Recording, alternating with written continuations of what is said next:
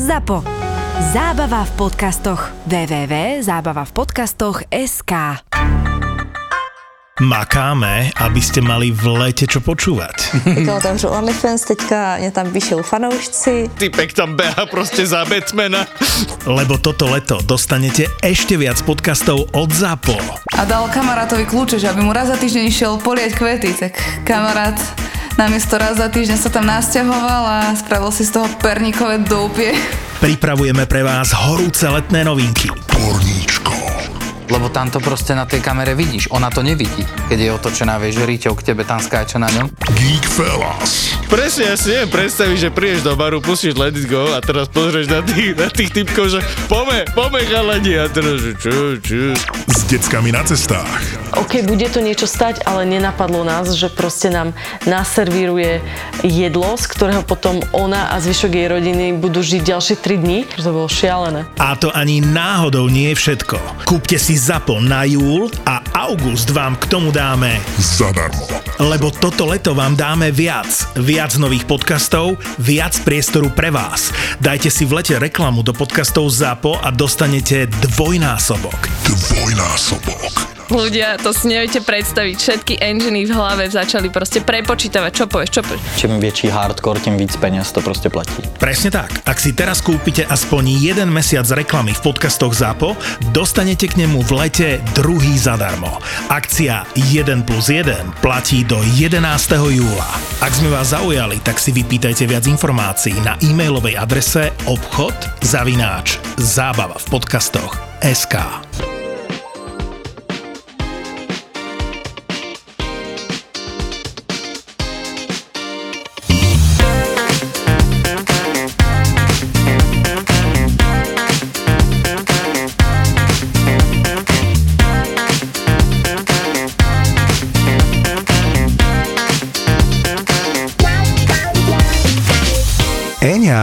Taký problém s tými stalkers, s tými ľuďmi, čo ju prenasledujú. To je pozoruhodné, že práve ľudia, Presne ktorí, tak. ktorí sú veľmi krehkí a ktorí e, v podstate ani netúžia po nejakej pozornosti, priťahujú práve takýto typ ľudí. Lebo ja rozumiem, že môžem mať týchto Samantha Fox, hej, Áno. alebo takíto ľudia, ktorí sú Áno. výstrední, sexistickí. Ale Eňa je jedna taká akože solidne vyzerajúca slušná ženička. Nenápadná. Nenápadná. A ak presne oni vždycky vravia, že je šaj, taká nesmelá.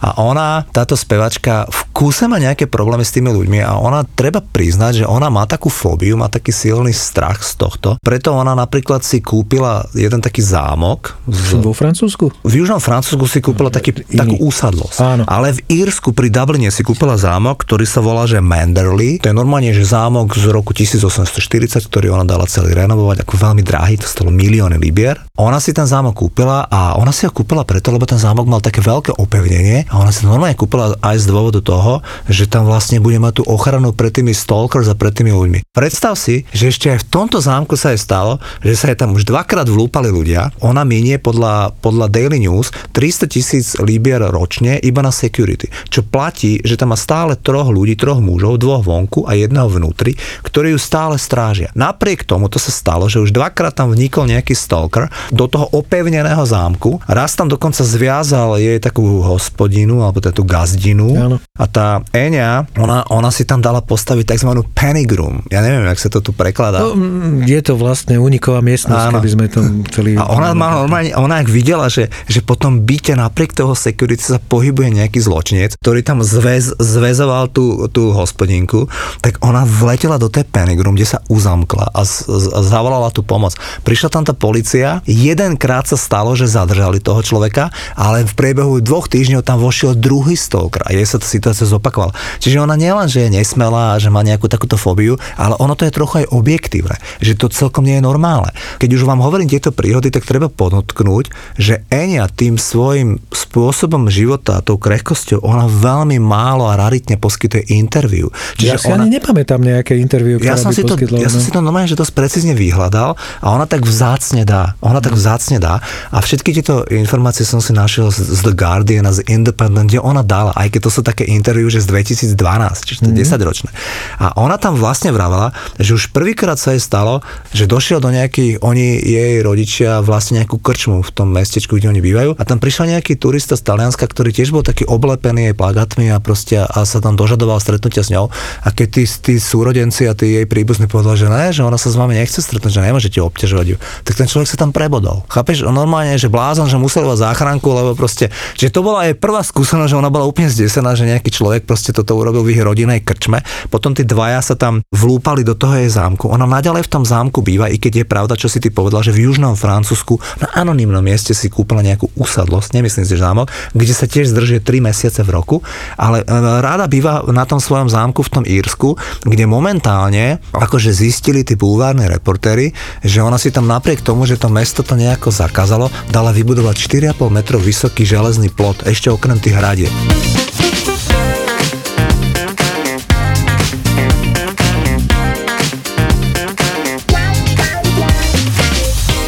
Interpretoch, o ktorých sa budeme dnes hovárať, tak majú spoločné to, že sú z krajiny, ktorá je počtom obyvateľov veľmi porovnateľná so Slovenskom. My sme už v minulosti nahrali jeden podcast o skupine, ktorú máme obaja rovnako radi, o kapele U2. Čiže dnes už asi viete, že budeme hovoriť o írskych interpretoch a dnes o írskych speváčkach. Pretože U2, ten celosvetový fenomén v oblasti populárnej hudby posledných 45 rokov, tak nie sú samotní, ale v Írsku, naozaj v krajine, ktorá nie je príliš veľká, ešte je niekoľko výborných speváčok. A predtým, ako k ním prídeme a podrobne sa o nich porozprávam, by som sa ťa chcel spýtať, v čom ty vidíš ten fenomén, že v takej malej 5 miliónovej krajine je toľko výborných umelcov? No má to niekoľko dôvodov. Jedným z nich, že Írsko v podstate je aj nie je súčasťou vlastne tej, tých britských ostrovov. To znamená, že má tu jazykovú výhodu, že aj keď samozrejme sa tam hovorí tým pôvodným írským jazykom a dialektami a podobné záležitosti, ale majú k dispozícii angličtinu, samozrejme s írským prízvukom, ktorá je celosvetovým jazykom populárnej hudby. Čiže to je obrovská výhoda. Zároveň sa odlišujú od tých v podstate e, e, dominantných angličanov, čiže sú v niečom iný. No a je treba si povedať, že prečo dajme tomu mali aj veľký úspech e, za oceánom. Tak ako tu je niekoľko vln vysťahovalectva z Írska do Ameriky, to znamená, že myslím si, že veľa rodín a veľa Američanov, ktorí majú írske korene, e, celkom logicky reagovali aj by som povedal otvorene, že prichádza niekto z krajín mojich predkov a aj podvedome, lebo tie hudobné gény alebo tie gény si nesieš so sebou bez toho, aby si to vedel. Čiže že moje vysvetlenie je také, že Irsko je krajina, ktorá má tú výhodu, že je v niečom špecifická, ale zároveň má k dispozícii tie globálne nástroje na to, aby sa e, tí interpreti mohli presadiť. To znamená v tomto prípade primárne angličtinu a v druhom prípade aj publikum na tej druhej strane Atlantiku, ktorá má s tou pôvodnou krajinou niečo spoločné. Mm-hmm. Tie tri speváčky, o ktorých sa dnes budeme baviť, som preto vybral, že nie len, že sú to akože kvalitné speváčky, etablované zainštalované v pop music, ale sú evidentne špecifické. Dnes budeme hovoriť o Enya, Sinead O'Connor a Dolores O'Riordan, to je speváčka zo skupiny Cranberries. Snáď sa zhodneme na tom, že všetky tri, tieto írske dámy sú naozaj špecifické. Je Enya naozaj špecifická pre teba? No je veľmi špecifická a je špecifická aj, dá sa povedať, v rámci tých írskych pomerov. E, mimochodom je to po YouTube druhý najúspešnejší írsky umelec celosvetovo.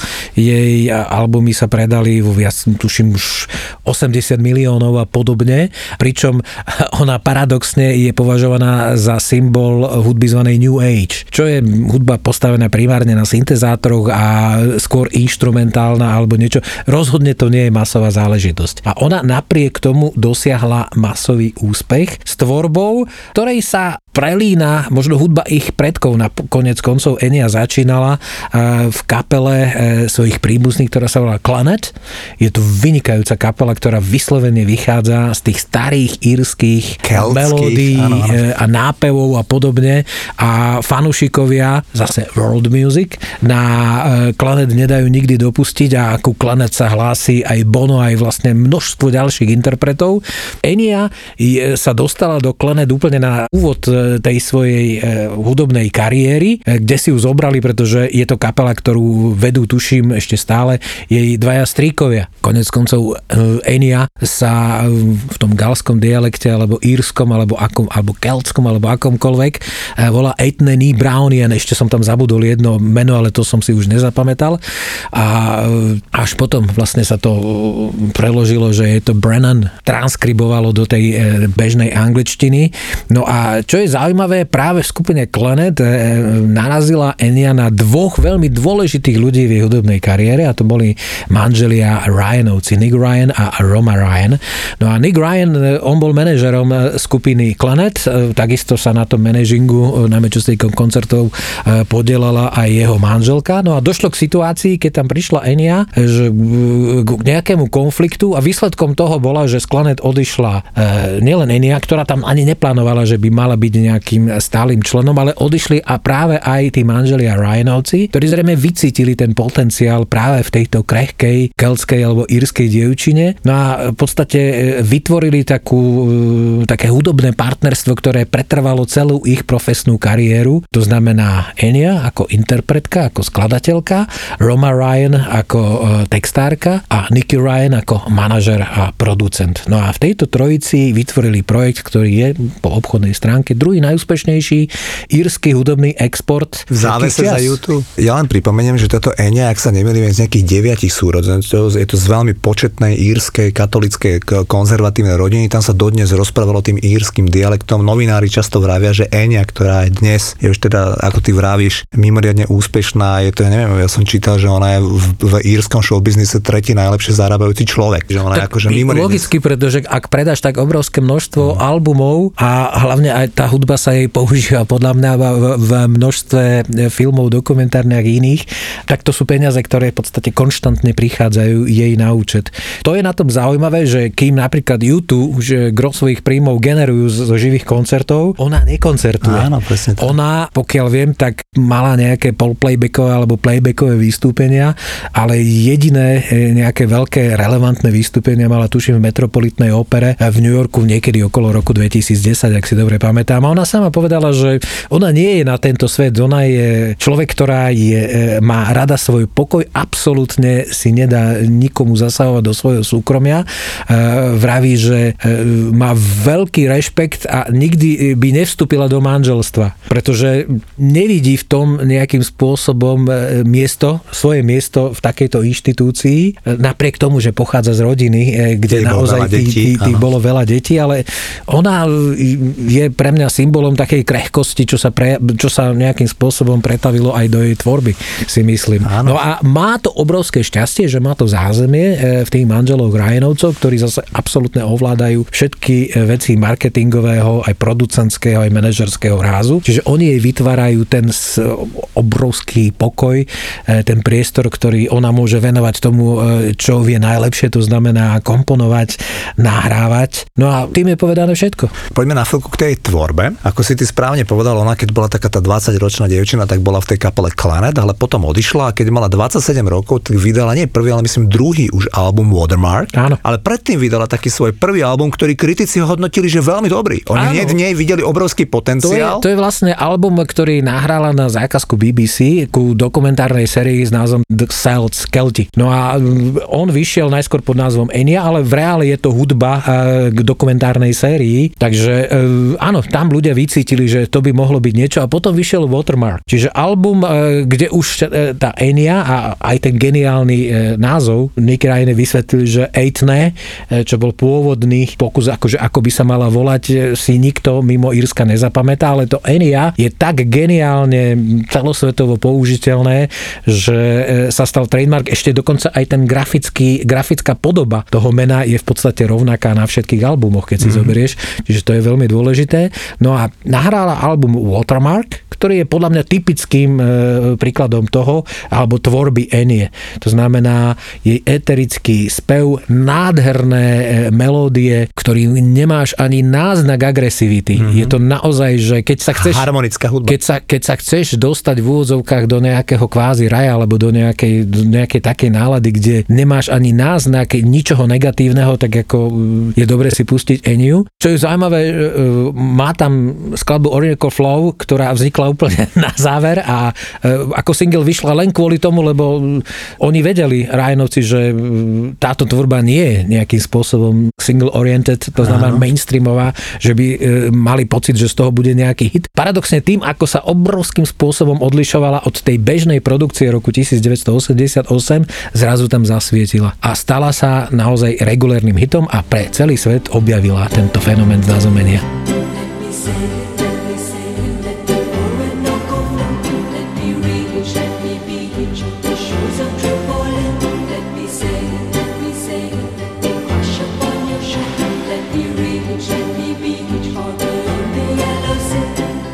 tom roku 1988, kedy vyšiel ten album a kedy bol number one hit po celom svete Orinoco Flow, tak ja si na ten rok rovnako ako ty veľmi dobre pamätám, to bola éra Stock Aitken Waterman, éra nástupu house music, čiže začali, vieš, tí interpreti, že S Express a podobne, už sa začala radšej elektronická hudba. A v konkurencii tejto hitparády bola na špici britskej hitparáde nahrávka Orinoco Flow, ktorá ako ty vravíš je New Age, harmonická, kvázi almost až instrumentálna, krásna hudba. Ona normálne že prebila celú tú perfektne urobenú tvorbu pre Kylie Minogue, Rika Astley a všetkých tých stars, ktoré v tom období v 88 roku boli všade na špici. No ale to je podľa mňa spôsobené aj tým, si zober, že naozaj, ako ty hovoríš, aká tvorba prevládala? Diskotéková. e, Tanečná, hej. Tanečná, svojím spôsobom agresívna alebo niečo podobné. To máš ako s jedlom. Keď sa niečoho veľmi, aj keď je to maximálne chutné a dobré jedlo, ktoré máš rád, ale keď je ho priveľa, ty potrebuješ tú chuť troška zmeniť, urobiť niečo iného a zároveň na druhej strane si myslím, že je e, obrovská masa ľudí, ktorí práve nejakým spôsobom inklinuje práve k tej tvorbe, e, v ktorej nie je tá agresivita, nie je tá až taká veľká energia, ale skôr potrebujú v tomto uponáhlanom našom svete, ktorý je čoraz uponáhlanejší a čoraz negatívnejšie sa prejavujúci, práve potrebujú tú nejakú mystickú krásu, niečo v úvozovkách nadpozemského. Do toho sa Enia trafila úplne dokonale. Zaujímavé bolo, ešte by som prišiel, keď hovorím o jej tvorbe, tak určite by som spomenul album Day Without the Rain. To je myslím jej najpredávanejší Áno. album. On vyšiel v miléniu, myslím v roku 2000, 2000. alebo 2001 a to bolo také zvláštne, že 12 rokov ona vydávala tie albumy a tie mali veľmi dobrý predaj, ale zrazu prišiel taký, že breakthrough album znova, ktorý sa stal, že najpredávanejším v celej jej tvorbe a tam je veľmi dôležité spomenúť pesničku Only Time, ktorú mnohí poznajú, lebo tá sa opäť presadila v hitparádach, lebo je pravda, ako Juraj povedal, že Enya nevydávala nejaké že radio-friendly pesničky, ani tie single. Ona sa zamerala na albumovú tvorbu. To znamená, že ona vyrábala komplexné celky ako albumy, ako to robili Pink Floyd a podobne. Čiže ona vôbec nemala taký ten, tej ambície vydávať single. Ale na tom spomínanom albume z Millennia bol ten hit s názvom Only Time a k tomu k úspechu paradoxne prispel teroristický útok na dvojčky 11. septembra 2001, pretože bezprostredne potom v podstate v celých Spojených štátoch amerických všetky informácie, ktoré rádio a televízie poskytovali o tom, čo sa udialo, o obetiach a o všetkých tých rôznych veciach, tak ako podma spúšťali nahrávku Only Time. Pesnička sa okamžite stala mimoriadne populárnou hranou, lebo upokojovala tých ľudí, vniesla harmóniu do tej, do tej turbulentnej a veľmi negatívnej doby a reakcia Eni bola na to tá, že myslím si, že všetky kredity e, z pesničky venovala požiarníkom celej tej organizácie tých fireworkers v Spojených štátoch amerických.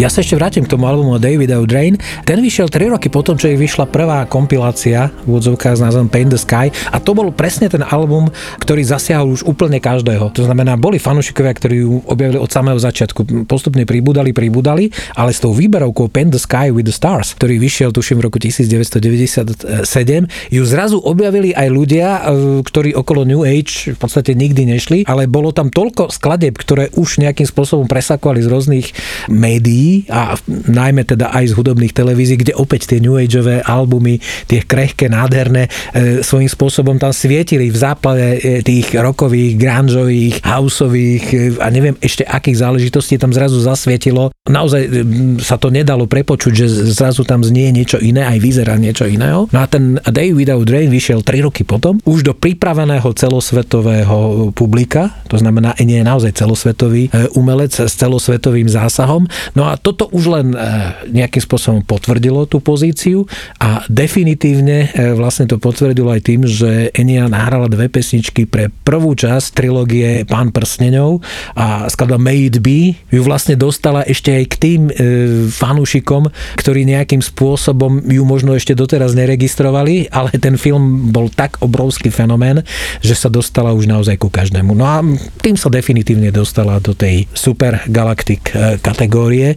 Ona v rámci New Age, ako povedal by som toho mainstreamovo chápaného New Age, je niečo podobné ako u nás Peter Lipa voči jazzu. To znamená, ak chceš povedať na Slovensku jazz, okamžite ti naskočí Peter Lipa, ak vo svete povieš New Age a nie si nejaký úplný fajnšmeker, pre ktorého už Enia je príliš popová alebo mainstreamová, tak automaticky New Age ti naskočí Enia. A ešte by som rád povedal, že Enia má niekoľko zaujímavostí zo svojom súkromnom živote. Mimochodom, tým, že robí tú krehkú hudbu, tak je to aj mimoriadne krehká žena. Pravda je to, čo si povedal, že Enia sa nikdy nevydala. Ona tvrdí, že, že proste nebola, nebránila sa tomu, dokonca sa vie, že v 90. rokoch mala taký vážnejší vzťah, ktorý ale sa nejako nevyvinul k tomu. Keď sa jej pýtali na to, že či chce mať potomstvo, tak vrávala to, čo si ty vravel, že sa na to... Ale ona vždy dodala, že, že veď to ten život priniesie, že to, čo priniesie, to ona akceptuje. Takže bola tomu taká otvorená, ale zjavne sa ten jej život vyvinul tak, že ona žije bez dieťaťa a momentálne údajne posledné roky je bez partnera.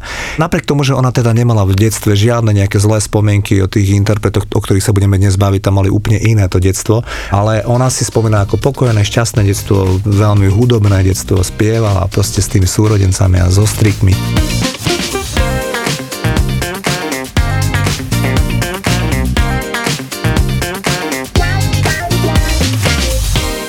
Sinead O'Connor trochu menej nosičov predala ako Enya, ale zase je pravda, že je viacej mainstreamová a tí ľudia akože si ju vedia tak stotožniť s niektorými tými pesničkami, najmä s nahrávkou Nothing Compares to You.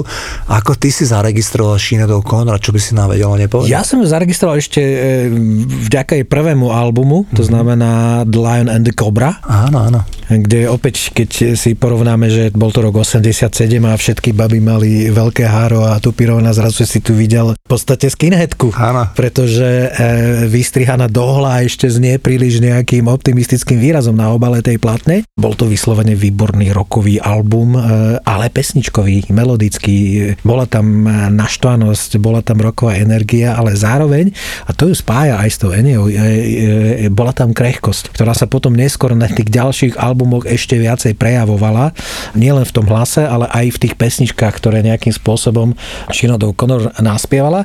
No Sinead O'Connor uh, mala trošku iné detstvo ako Enia, pretože myslím si, že síce mala len štyroch súrodencov, ale povedal by som, že to detstvo bolo veľmi problémové a ak som tomu dobre porozumel, tak ona sa v puberte dostala do, no ako to nazvať z nášho pohľadu, do polepšovne. Áno. Pre dievčatá, ktoré mali problém v podstate s dodržiavaním poriadku, s krádežami a s zaškoláctvom a podobnými záležitosťami. A to boli inštitúcie, ktoré Írsku, a to sa zistilo až neskôr, nemali bohvie aké dobrú povesť, akože, že, že bolo to, boli to zariadenia, ktoré boli e, možno z nášho pohľadu krúte. To znamená, že e, oni síce mali prevychovať tie mladé dámy, ale si myslím, že e, množstvo tých fóbií, tých starostí a množstvo tej negatívnej energie, e, ktorá sa potom prejavilo či už v hudobnom, ale aj v osobnom živote Sinead O'Connor pramení práve z tohto pobytu v tej polepšovni. V roku 1990 potom ona z ničoho nič nahrala pesničku, že vy keď sa pozriete na umiestnenie v hitparádach nahrávky Nothing Compares to You, tak vy nenájdete hitparádu na svete, kde tá pesnička nebola číslo 1.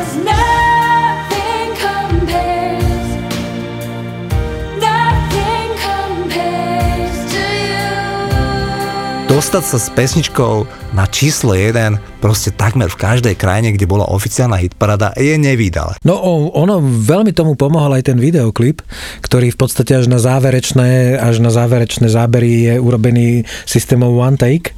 To znamená len na jej tvár. Tá pesnička má neuveriteľnú emóciu, v ktorej sa spája bolesť, krehkosť, láska a množstvo emócií, ktoré sú, si myslím, prítomné v živote každého jedného človeka. Pozerať sa na niekoho, kto mal vtedy možno 20 niečo, ako spieva, nič sa ti nevyrovná, cítiš tam všetky tieto emócie. Slzy v očiach. A nakoniec naozaj tú slzu, ktorá e, padla e, ako v tom zábere, to je niečo, čo muselo komunikovať s celým svetom, lebo to sú univerzálne záležitosti. Mm-hmm. To nie je naviazané na jazyk, na históriu, na čokoľvek. To je, un, to je niečo univerzálne a preto bol aj ten zásah bol univerzálny.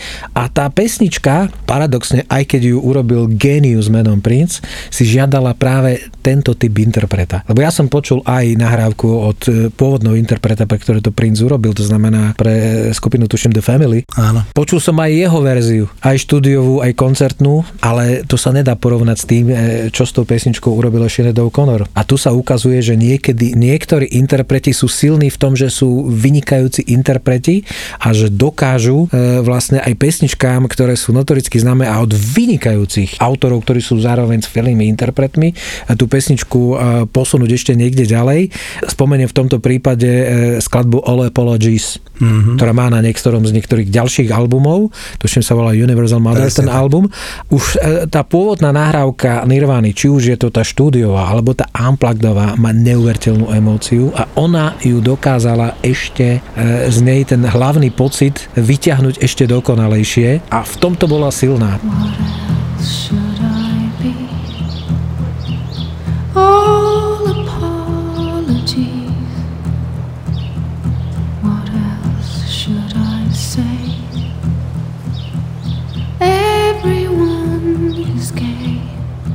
mňa neprekvapilo, aj keď už potom z, by som povedal zo spätného pohľadu, že nahrala album e, štandardov pesniček, ktoré počúvala ako dieťa Am I Not Your Girl, čo vtedy ale nikto nečakal. Podľa mňa ho nahrala predčasne. Keby ho nahrala možno 10 rokov e, neskôr, aj jej život by sa možno vyvíjal iným spôsobom, ale každý čakal, že príde e, niečo na spôsob Nothing Compares to You a prišiel album s veľkým orchestrom, ktorý produkoval a dirigoval Phil Raymond, mm-hmm. čo je človek, ktorý pracoval s Frankom Sinatrom a proste s, taký, s takýmto rangom umelcov. No a e, bol z toho komerčne neúspech, podľa mňa ona sa z toho zosypala a už sa nikdy nespamätala e, z toho, čo sa vlastne stalo, lebo jej sa podarilo, že strašne vystrelila. Vystrelila z pesničku, ktorá nebola jej, pričom mm-hmm. ona primárne chcela nejakým spôsobom presadiť sa s vlastnou tvorbou, čiže tam podľa mňa e, ten prvý mindrak nejaký prišiel, ďalší prišiel v, tom, že ten album tretí, ktorý mal definitívne potvrdiť svoj status, e, bol neúspešný. No a potom potom už to začalo plávať, že aj výborné albumy, ale už to nikdy nebolo také euforické. No a navyše,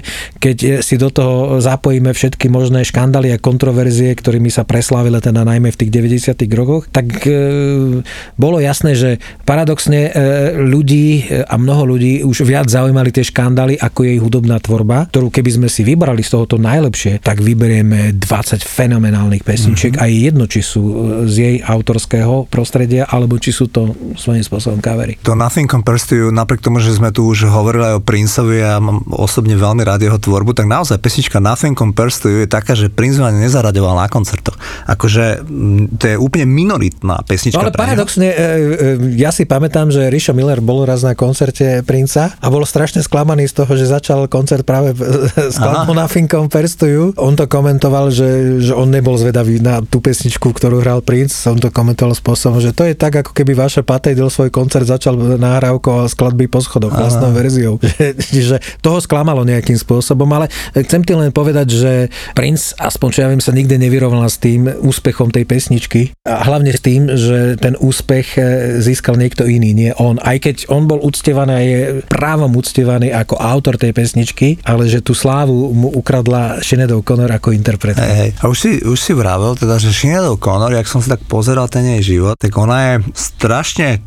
konfliktná. Áno. Ona ide do konfliktu s každým. A asi najviac zarezonoval presne ako si ty vravel, keď ona vybehla v tom 90. roku ako úplne z ničoho nič, tá veľká hviezda s tým number one hitom Nothing Compares to You, tak ona krátko potom sa pričinala taký prvý škandál, ktorý bol veľmi medializovaný, že by si o ňom niečo vedel, keď začala trhať tú fotku toho Áno, pápeža. ona bola v Saturday Night Live, čo je jedna z najsledovanejších amerických eh, talk show, na skúške. Nikto nevedel, že to urobí, pretože na skúške tam mala fotku, e, tuším, e, nejakého dievčaťa ako mm-hmm. utečencov, proste ľudí, ktorí nemali ľahký osud, čiže nikto netušil, že o čo, o čo pôjde. A potom v priamom prenose e, vlastne e, urobila to, že m, roztrhla fotku Jana Pavla II. Tuším so, so slovami, že toto sú vaši nepriatelia, toto je ten Satan, parafrázujem. Mm-hmm. Tam upierajte svoju pozornosť alebo niečo podobné. Údajne ten režisér toho prenosu, že skoro spadol zo stoličky a e, že potom, čo sa stalo, tak sa stala nevydaná vec. Nebola žiadna reakcia. On našťastie e, dal príkaz, že v žiadnom prípade nesmie tam zaznieť potlesk, to znamená, že povedal, že v žiadnom prípade nezapínajte ten, to tlačítko s názvom aplauz, ale nestalo sa ani tá druhá vec. To znamená, ani ľudia nezačali bučať alebo proste prejavovať nejaký svoj nesúhlas. Tam sa stalo, že oni to opisujú slovom, že vzduch z toho priestoru odišiel, z toho mm štúdia, že proste tam bolo jednoducho ticho, nič sa nedialo. No a potom vo všetkých reprízach tohto programu sa použili samozrejme tie zábery z tej skúšky, z tej generálky, kde k ničomu takému to nedošlo.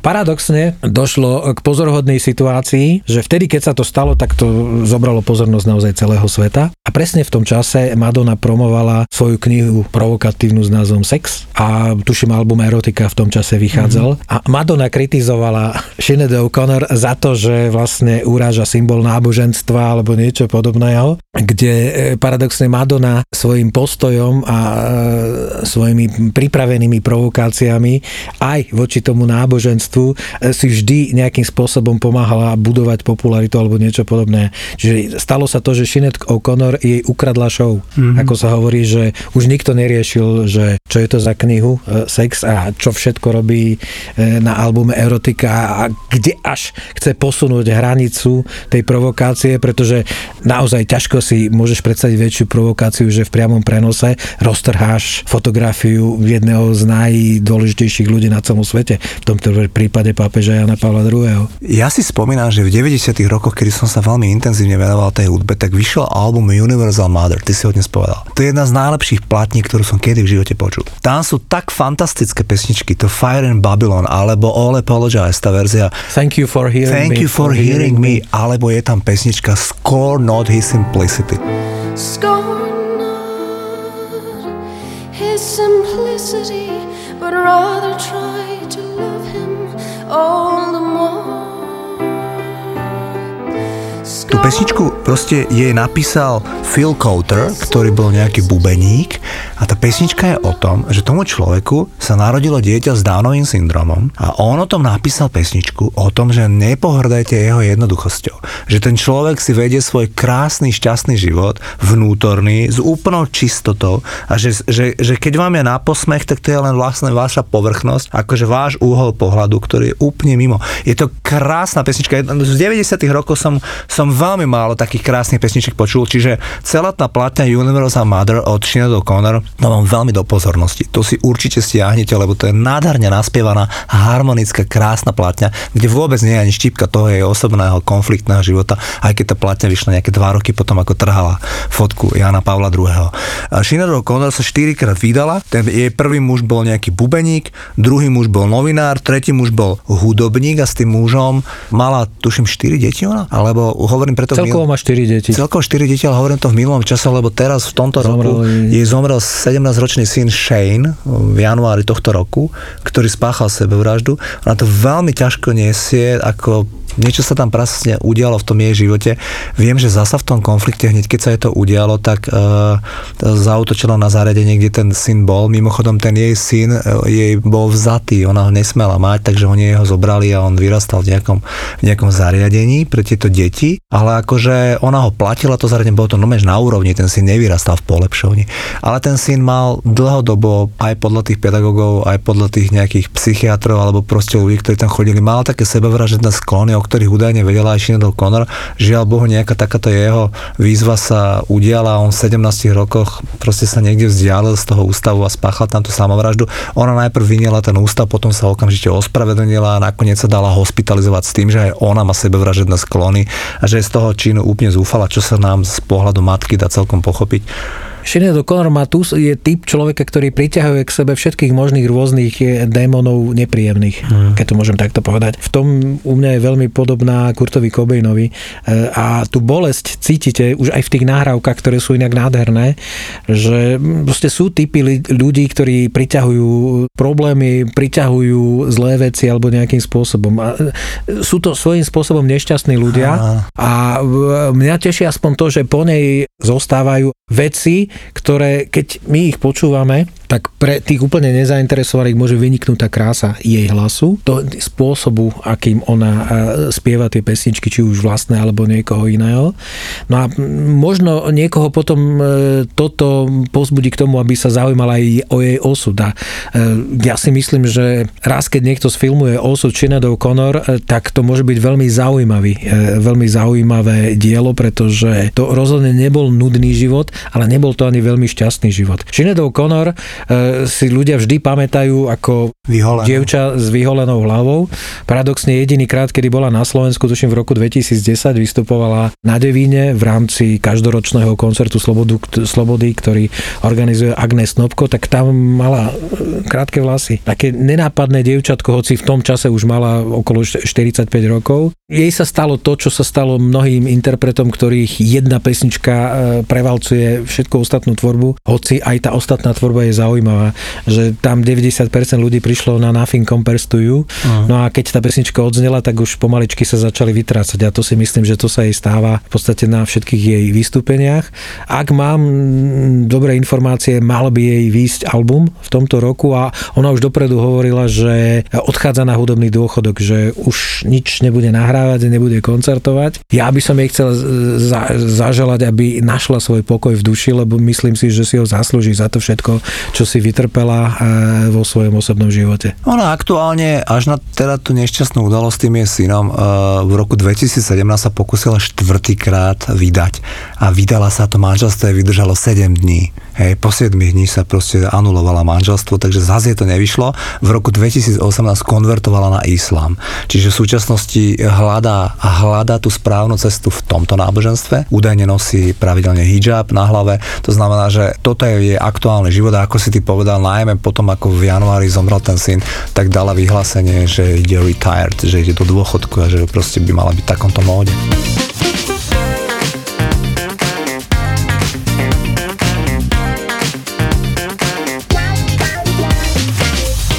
V roku 2019 vyšlo vyhlásenie, že Sinead O'Connor priznala, že trpí roky bipolárnou poruchou. A o bipolárnej poruche sa budeme baviť ne? teraz, lebo ideme hovoriť o dáme, ktorá sa volá Dolores O'Riordan. Pre vás mnohých, keby ste nevideli zaradiť, je to tá speváčka skupiny Cranberries. Ak si pamätáte, takisto tú krátkovlasú, krehkú, maličkú dievčinu, tak ona sa tak volá a, a tá má tiež veľmi zaujímavý život a je to, nechali sme si ju na záver a je to jediná z týchto troch dám, ktorá už nie je medzi nami. Ako si ty zaregistroval zaregistroval Ja som jednoznačne zaregistrovala vďaka skladbe e, Zombie a Linger, to znamená, to sú tie dva. ten predchádzajúci album, kde bolo Linger a Dream, si zaregistroval? Áno, Áno. 92. Áno, áno, áno, áno, áno. Everybody else is doing it. Hej, hej, presne, presne, presne. To bol ten jasne rozpoznateľný halekací vokál. E, neviem, či je to správne názov ten hala, ale, ale ten jodlovací, alebo uh-huh. akým spôsobom povedať. A to boli 90. roky, ktoré boli výrazne rokové. To znamená, že ona tam skvele zapadla do toho, že bola to baba rockerka, výborne a jednoznačne identifikovateľne spievala a bola to líderka kapely. Zase nie je veľa kapiel, kde je lídrom žena a nie je veľa veľa kapiel, ktoré dlho vydržia. Môžem spomenúť možno Pretenders, čo je ale viacej popová kapela ako roková, ale Cranberries boli vždycky nejakým spôsobom roková kapela. Čo je zaujímavé, čo ju spája s Eniou, že pochádzajú z mnohodetnej rodiny. Ona mala, ak, ak si dobre pamätám, teda pochádzala z deviatich detí, ale dva jej súrodenci zomreli ešte, ešte v detskom veku a ona odjak živa hrala na klavír, že jej detstvo až v podstate možno do puberty spočívalo v tom, že ona denne cvičila na klavír, spievala a to ju bavilo zo všetkého najviac že ona vedela, že bude chcieť byť niečím takým, to znamená, že e, bude e, sa chcieť venovať hudbe. No a ten klavír e, milovala a naučila sa hrať na gitaru. A čo je zaujímavé, na tých koncertoch by si nepovedal, že to je dievča, ktorej hlavným nástrojom je klavír, lebo tá hudba je vyslovene roková. A zaujímavým spôsobom vlastne Dolores prišla aj do kapely Cranberries. A ja by som ešte k nej povedal to, že áno, máš pravdu, vyrastala ako medzi siedmi svojimi súrodencami, veľmi chudobné pomery. Oni tam mali ten problém, že ten jej otec, on, on niekedy v 68. roku padol na bicykli a utrpel také zranenie, že bol vlastne doživotný invalid. Čiže ten pán bol domáci, on len dostával tú, tú sociálnu dávku a o tú finančnú stránku sa starala tá pani, ktorá bola tiež akože nejaká jednoduchá pani. A oni tam vyrastali akože v meste Limerick, proste v takom menšom írskom meste, kde proste bola táto početná, takisto veľmi katolícka rodina. Presne ako ty vravíš, ona už štvoročnú si ju všetci všimli. Oni hneď od začiatku videli, že tá dievčina neuveriteľne spieva. Ona Samozrejme, vyhrala, myslím, že všetky možné spevacké súťaže, ktoré sa v okolí, v okolí Limer, Limeriku konali spievala v niekoľko kostole, rokov. Spievala samozrejme v kostole a spievala na všetkých rodinných príležitostiach. Potom spievala, spievala úplne v 12-13 rokov už v pube, ktorý tam mali, kde hrali s ňou starší proste súrodenci a ona tam s nimi už spievala. Čiže bola neuveriteľne e, talentovaná a potom prišla do tej kapely Cranberries, ktorá už vznikla na konci 80 rokov najprv tam bol mužský spevák a potom tam prišla ona a okamžite sa stala totálnou líderkou. Prišiel ten album Everybody, Everybody Else, ktorý proste bol z toho roku 92, ktorý bol výborný, bolo na ňom niekoľko pesniček, okamžite sa dostali do výborných recenzií všetkých relevantných časopisov a každý si ju proste všimol a potom prišiel ten album No Need to Argue, o ktorom ty hovoríš myslím v roku 94, ano. kde bol ten hit Zombie, ktorý najviac asi naši posluchači vedia spájať s Cranberries, ktorý bol založený na takom skutočnom príbehu útoku Íry, ktorá proste bola to protivojnová pesnička. Áno, rád to, hovorím, rád to hovorím najmä v tomto období, že to bola protivojnová pesnička a bolo to o tom, že proste bol urobený nejaký, nejaký kriminálny delikt tejto spoločnosti, ktorá dala do nejakého odpadkového košu nejakú výbušninu, ktorá tam zranila alebo dokonca zabila nejaké malé deti.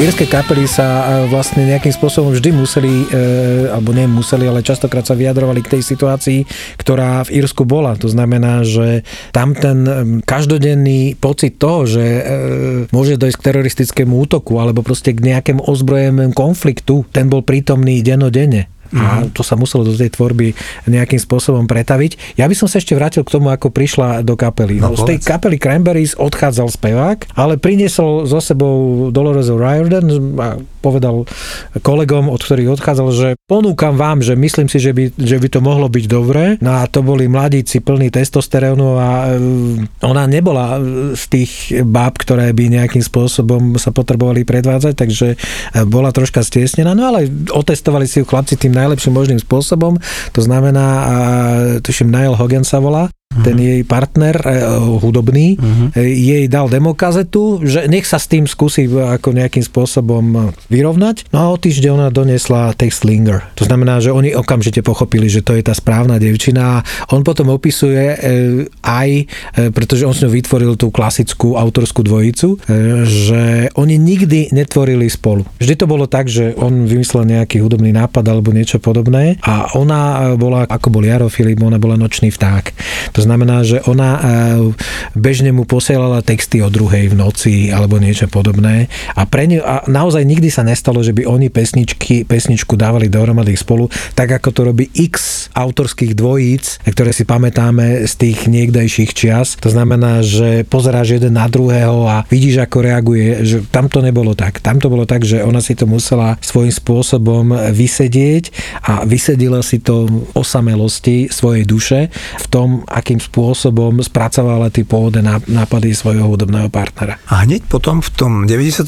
roku, keď oni vydali ten album, ktorý bol prekvapujúce veľký úspech, tak oni sa vybrali na prvé turné. A to turné bolo také, že oni boli vlastne predkapela kapely Duran Duran. Duran Duran mal nejaké európske alebo svetové turné a Cranberries boli ich akože predkapela. A, a tour manažer tej kapely bol istý Don Barton, ktorý bol, ja som s ním, s ním čítal rozhovor, to je jeden 195 cm vysoký Kanaďan, ktorý tam robil security ale aj tour manažera pre kapelu Duran Duran na začiatku 90 rokov. A táto Dolores O'Riordan, ktorá keď sme sa dnes bavili o Annie, že je krehká, tak táto je fyzicky mimoriadne krehká. To je podľa mňa ona nemá ani 160 cm, úplne drobná žienka. princíp Ríša Miller a... Presne tak. To je Sonia taký Ríša Miller, presne ako hovoríš.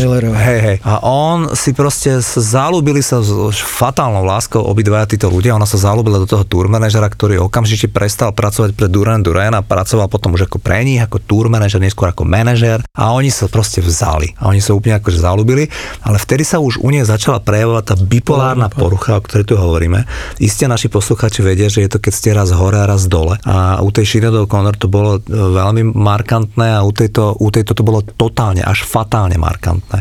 A tento človek sa teda do nej zalúbil a začali spolu žiť, títo ľudia neskôr splodili tri deti. Ináč po tom albume uh, No Need to Argue, kde bol ten hit Zombie, ešte prišiel uh, ďalší album v 97. roku, ale ona potom nejako tak chcela menej sa venovať tomuto, porodila prvé dieťa. Prišli deti. A, a povedala, že ona už neznáša stage, že ona proste chce byť akože, chce byť skôr šťastná, chce byť rodine záležná, tak oni proste si tam kúpili nejaký byt, alebo teda nejaký dom v tom Írsku, ale nejako im to neklapalo a mali tie tri deti, ale tam akože sa stále niečo dialo v tom ich vzťahu, tak potom on navrhol, že kúpia si taký veľký rozsiahly ranč u jeho v rodnej Kanade v Ontáriu, kde proste on bol strašne prírodný človek. On, on miloval by, bývať na samote, kde sú len tie zvieratá, kde on jazdil na koni a tak. Čiže on ju proste presvedčil, aby išli žiť do toho Ontária oni tam potom sa odsťahovali aj s tými troma deťmi a ona naozaj začala žiť v Kanade, povedala, že to je úžasné, že sa našla, že proste žije medzi divými medveďmi a neviem čo, že úplne na samote a že toto je život, prestala tvoriť, hej, proste Cranberry si dali veľký hiatus, ako ty rada hovoríš. A ona tam s ním žila, ale po 20 rokoch partnerstva sa oni z ničoho nič rozviedli a ten Don Barton uviedol, že, že napriek tomu, že, teda, že on ju má rád a že majú tie deti, tak e, že ona je totálny psychiatrický pacient a že má proste šialené výkyvy nálad a najhoršie na tom bolo, že ona keď bola v tom stave jednom z nich, tak strašná agresivita, že akože bolo to, nedalo sa z nich, že trpeli tie deti, dokonca keď prišlo k rozvodu, tak ona ani neprotestovala a ona tie deti mu nechala. Ona vedela, že ona to nezvláda sa starať o tie deti. No a potom sa začala taká tá smutnejšia časť e, k tomu jej životu, možno k tomu niečo by si chcel povedať. Ja by som chcel povedať ešte, aby sme porovnali, dajme tomu prístup Sinead O'Connor a Dolores k cirkvi. Mm-hmm. Na rozdiel od Sinead, Dolores bola veľkou faninkou Jana Pavla II. Pravidelne vystupovala na vianočných koncertoch, ktoré sa konali vo Vatikáne pod záštitou Jana Pavla II. To je zaujímavé porovnanie, že e, ľudia, ktorí majú rovnaké psychické problémy, môžu mať úplne iný vzťah k inštitúcii, ako je dajme tomu katolická církev. Mm. No ale e, v zásade e, ja si myslím, že vďaka tomu Bartonovi vydržala tak dlho, lebo tie prejavy tej choroby sa už len zhoršovali a zhoršovali. Potom na záver jej života vlastne aj tie agresívne správanie sa prejavilo tým, že bola agresívna v lietadle. Hej. To znamená, že ju museli v úvodzovkách spútať a e, dať do väzby, pretože bola mm. agresívna na letušku a povedala, že ja som najväčšia írska hviezda, I'm Irish Star, mm. čo vy tu chcete, alebo niečo podobné. Pravidelne sa odriekavali koncerty, ktoré už boli pripravené, vypredané, pretože ona to už po tej psychickej stránke jednoducho nezvládala a už nemala toho svojho manžela, ktorý podľa mňa bol posledným majákom nejakej istoty ktorý, e, ku ktorému možno niečo cítila nejakú autoritu alebo niečo podobné. Čiže z môjho pohľadu to spelo v úvodzovkách. Akokoľvek smutné je to povedať k tomu neodvratnému koncu, ktorý sa stal na začiatku roku 2018. Hej, ten Don Barton, aspoň z toho, čo som si pozrel, taký video rozhovor s ním, ako vrajím, taký fakt, že dobre si povedal, že Richard Miller, taký akože dobrosrdečný macko úško, taký veľký človek, fakt taký prírodný, uh, vidieť, že tie tri deti, ktoré sú dnes už veľké, majú s ním pekný vzťah on sa o ne stará. Čiže ten na mňa pôsobil dobre, taký naozaj, že taký záchranca, hej, ona sa tak podľa mňa aj našla, takého, keby si videl tú ich spoločnú fotku, ona mu bola, vieš, nižšia ako poprsia. On proste sa tak veľmi snažil, ale prišiel taký, také obdobie, kedy už aj on vedel, že to nedá. Ona potom žila v New Yorku, ako už takáto chorá v roku 2015-2016, vtedy začala chodiť s jedným ruským človekom, Áno. ktorý sa volal Oleg Korecký. To pre mňa dosť- mala s ním taký bočný projekt, Áno, kde Dark. bol, kde bol aj bubeník od veľmi legendárnej britskej indie skupiny The Smiths Andy Rourke, Áno. že to bolo vlastne skrátka. Áno, dobre. Dolores, Andy Rourke a Kosínsky, alebo Áno. Kosecký. A, on proste, tento človek, uh, on je taký akože ruský pôvod, ale žijúci v tom New Yorku, ako myslím si, že od narodenia. A on bol taký jej partner. Viem, že spolu akože mali nejaký vzťah, nielen hudobný, ale potom Áno. aj ľúbostný. A to bol taký jej posledný partner. A potom naozaj sa stala tá vec, že, že sa išla, ona odletela z New Yorku do Londýna v 2018 Áno, roku na mali začiatku ako roku. ono, robiť vlastne Zombie. na albume, na albume Cranberries, ako išla do vydavateľstva. Áno, áno. Ja keď som si pozeral proste, ako ona zomrela, strašne mi to pripomínalo Whitney Whitney Houston, Houston. áno. Ona sa utopila vo vani, utopila sa v hoteli Hilton, možno, že podobnom ako Whitney Houston. A zaujímavé je, že ona krátko predtým mala nejaké telefonáty, volala s mamou, Áno. mama nič nezaregistrovala, hovorila s ňou o normálnych veciach, o plánoch, hovorila s vydavateľom, hovorila s tým muzikantom, nahrala nejaké odkazy na, na tú Answer Machine, nič tam nebolo, žiaden náznak. A potom ona sa utopila v tej vani. Írsky a britský bulvár hneď hovoril, že sa jednalo o sebevraždu, ale nakoniec to tí koronery povedali, že to tak nebolo, že ona sa normálne utopila ako prirodzene. Potom sa vravelo, že mala v sebe obrovskú dávku drog. a To Nič, sa vôbec nepotvrdilo takisto. nič sa tak nepotvrdilo. Ona mala v sebe lieky, ktoré mala na predpis, ale neboli vôbec ne v smrteľnom množstve. A trošku alkoholu. Hej, hej, hej, alkohol mala tiež že 0,33 mg, čiže nič tam nebolo také tragické. Ona sa proste zjavne nešťastnou náhodou utopila vo vani v hoteli Hilton eh, v januári roku 2018. Eh, Mala 46 rokov, ak sa nemýlim. Čiže ešte aj ten vek, vieš, Whitney mala tuším 48. Čiže úplne porovnateľné, veľmi podobné, že dva krásne hlasy, lebo to, to, to je nespochybniteľné, že aj Whitney Houston, aj táto Dolores O'Riordan boli obdarené niečím neuveriteľným. Spoznáš okamžite vlastne po prvých tónoch, hej, hej. ako keď zaspieva. Po jej smrti sa stalo to, čo v podstate sa e, tak pragmaticky e, hovorí, že e, smrť je najlepším marketingovým nástrojom. To znamená, keď ako náhle sa rozšírila správa o tom, že zomrela, tak predaj albumov Cranberries a takisto aj solových náhrávok stúpol niekoľko, nie desiatok, ale niekoľko stonásobne oproti, oproti vlastne dňu predtým, ako nejakým spôsobom tým, že teraz vlastne už tá hudba sa šíri digitálne, tak vlastne sa to dá porovnať e, s denným, na, na dennej báze sa to dá nejakým spôsobom zistiť. No a ono to tak býva, že až keď ten človek tu fyzicky nie je, zrazu zistíme, že e, aký bol po tej umeleckej stránke, aký bol dôležitý, aký bol výnimočný. Ale to si myslím, že to je väčší problém, ktorý bude vždy, dokiaľ budeme mať tú presilu tých informácií a nebudeme mať čas na to, aby sme si možno aj tú svoju obľúbenú hudbu vychutnali. Dnes sme si teda porozprávali niečo o troch významných írskych speváčkach Enya, Sinead O'Connor a Dolores O'Riordan. No a ja len odporúčam všetkým, aby e, skúsili si, na to sú vynikajúci tie streamingové e, služby, aby si našli tie svoje najobľúbenejšie pesničky od týchto troch interpretiek, pretože si myslím, že každému aspoň trošku hľadajúcemu fanúšikovi sa tam ponúka nepreberné množstvo a každý z nich si zostaví tú svoju najlepšiu výberovku od každej z nich.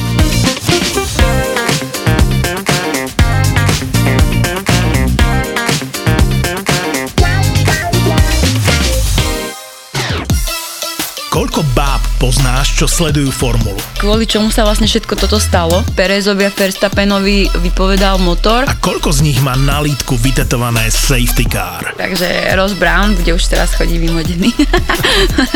Všetci v ZAPO závidíme Oliverovi, že robí podcast s Nelou. Pol hodina je podľa mňa tak, že akurát. By to aj niekto počúval. Ak ťa baví v jednotka, po každej veľkej cene si pusť Nelu a Olivera v podcaste Safety Car na lítku. Safety car na lítku. Jaj, preto to mám vytetované. Safety car na litku nemá každý. OK. Safety car na lítku s Nelou a Oliverom. Lebo on stal vedľa Hamiltona, tak bohre, Áno. vieš, že možno ešte stále mal to Ešte mal ten Mercedes to efekt. nastavenie, že a toto nemôžem urobiť. Môže byť. Safety car na lítku. Aj ZAPO.